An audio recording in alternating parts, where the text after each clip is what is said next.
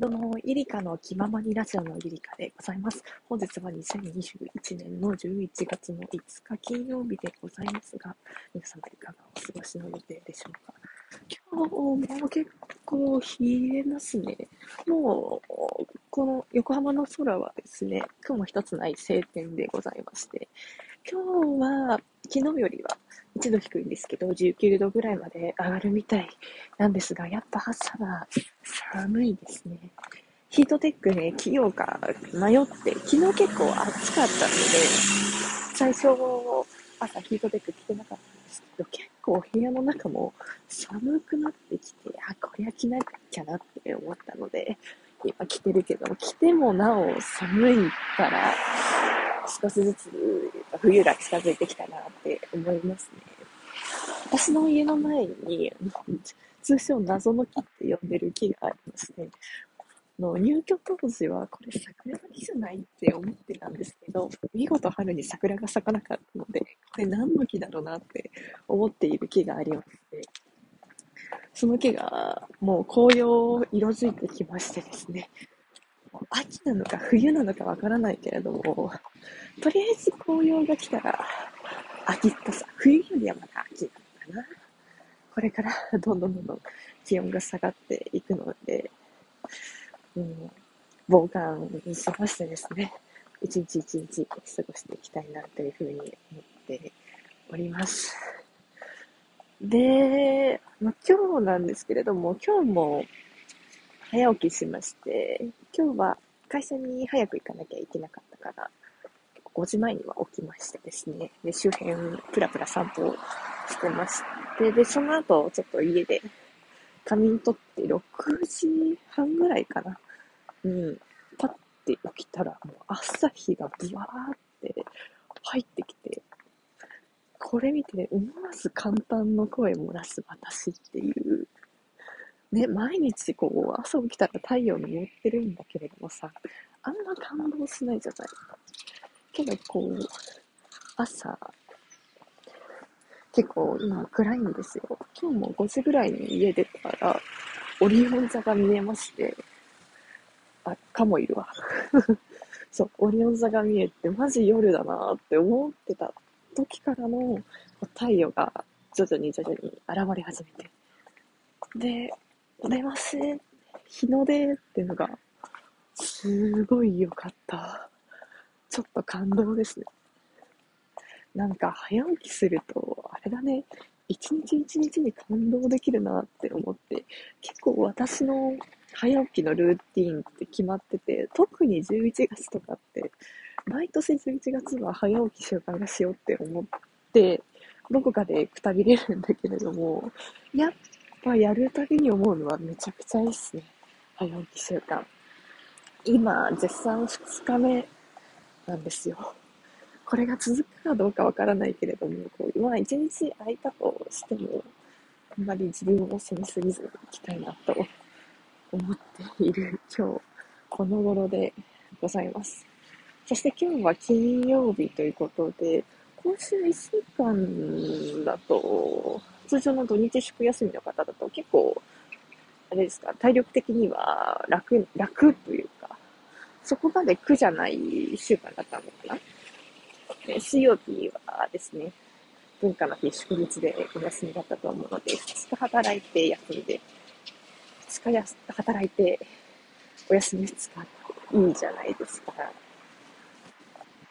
いいですね。こちらも変わらずというなんですけれども、こっちは3日働いて1日休んで、2日働いて1日休んでって感じで、今絶賛赤信号を渡ってる人いましたけど、その瞬間青になったから、先を見る力があるねとか言いながら歩いております。結構車通りが多いんですよね。朝のね、渋滞っていう感じのところで、結構ね、鳥も多くてですね、カラス鳴いてたり、ハトが鳴いてたり、カモがいたりって感じのところになっております。この時好きな飲み物がありまして、ネスカフェから出てるカフェラテと、あとは紅茶ラテ。あれをさ、こう、朝にあったかい感じで飲むと、すごい、なんだろう、朝活してるなって感じで、いいなって思うんですよ。で、おすすめ、この時期ならではのおすすめですね。最近朝の習慣として朝とあと一日の使い方どうしようかなってこう考えてて実際チャレンジしてるのは朝が割と強くて頑張ればいつでも得る体質なんですが夜は全然ダメで仕事から疲れて帰ってきたっていうのももちろんあると思うんですけどご飯食べた後のなんだろう脱力感で何にもできなくなってしまって結局 YouTube だらだら見ていつの間にか寝ててベッドに移動するみたいなそんな感じだったからじゃあ夜はもう自分の好きな動画見てだらだらして過ごそうっていう風にシフトしたら全然罪悪感なくて良いっていうのが昨日の一日でした。あと、電車の乗ってる時間が意外と長くてですね、一駅あたりが結構長かったりするんですけれども、朝ってさ、こう、長い、時間は変わらないけど、感覚的にさ、会社行きたくないなって思うと、早く感じるじゃないですか。時間感覚。なんかもうついちゃったみたいな感じなんですけど、逆にこう夜ってすぐに帰宅したいからその時って結構遅いわけ感覚的にでまだこの駅あと一駅だっていうそれが多いだからもうその時は映画見ようって決めまして昨日はパリに見出されたピアニストっていう動画を見てる映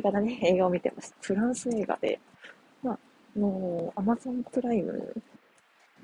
契約しておりまして、たまに見るんですよ。結構直感で選んでいて、直感と、あと最初のレビューが良かったら見るっていうので、最近直感力鍛える風にしてます。ご飯とかにもそうなんですけど、これいいなってパッて思ったものを選ぶっていう。外れないっていうのをやっておりまして映画もそうだね映画も今2時間撮られてるけどもつまんないなって思ったら一発でやめればいいしっていう嫌いな気持ちで見ておりました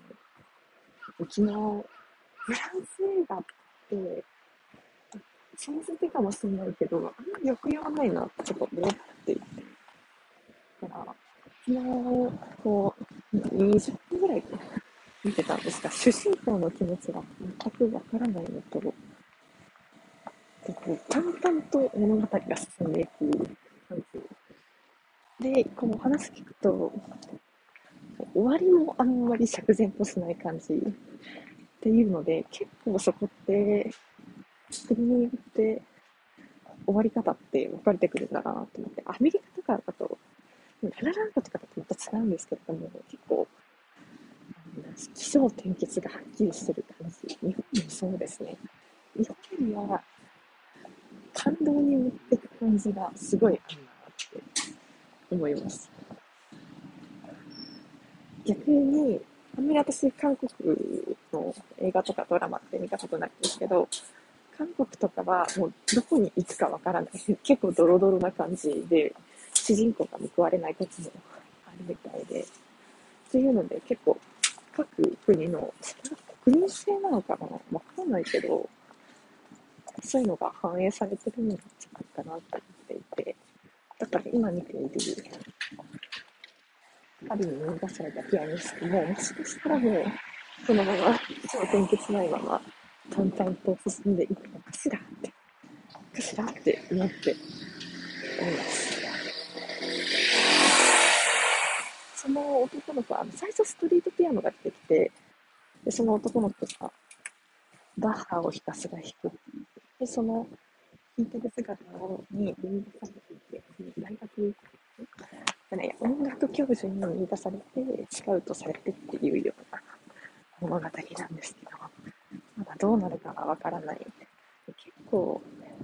私、どうせこうなるんでしょっていう思考がありまして、どうせなんか見出されて、いい感じに慕ってあげられるんですよみたいな。いや、思って違うんですけど、全部やってるんですけど、これは帰りとかにぼーっと見てみたいなっていうふうに思っております。ということで、今日も聞いてくれてありがとうございます。イルカの気まぐれラジオのイルカでございました。それではまた。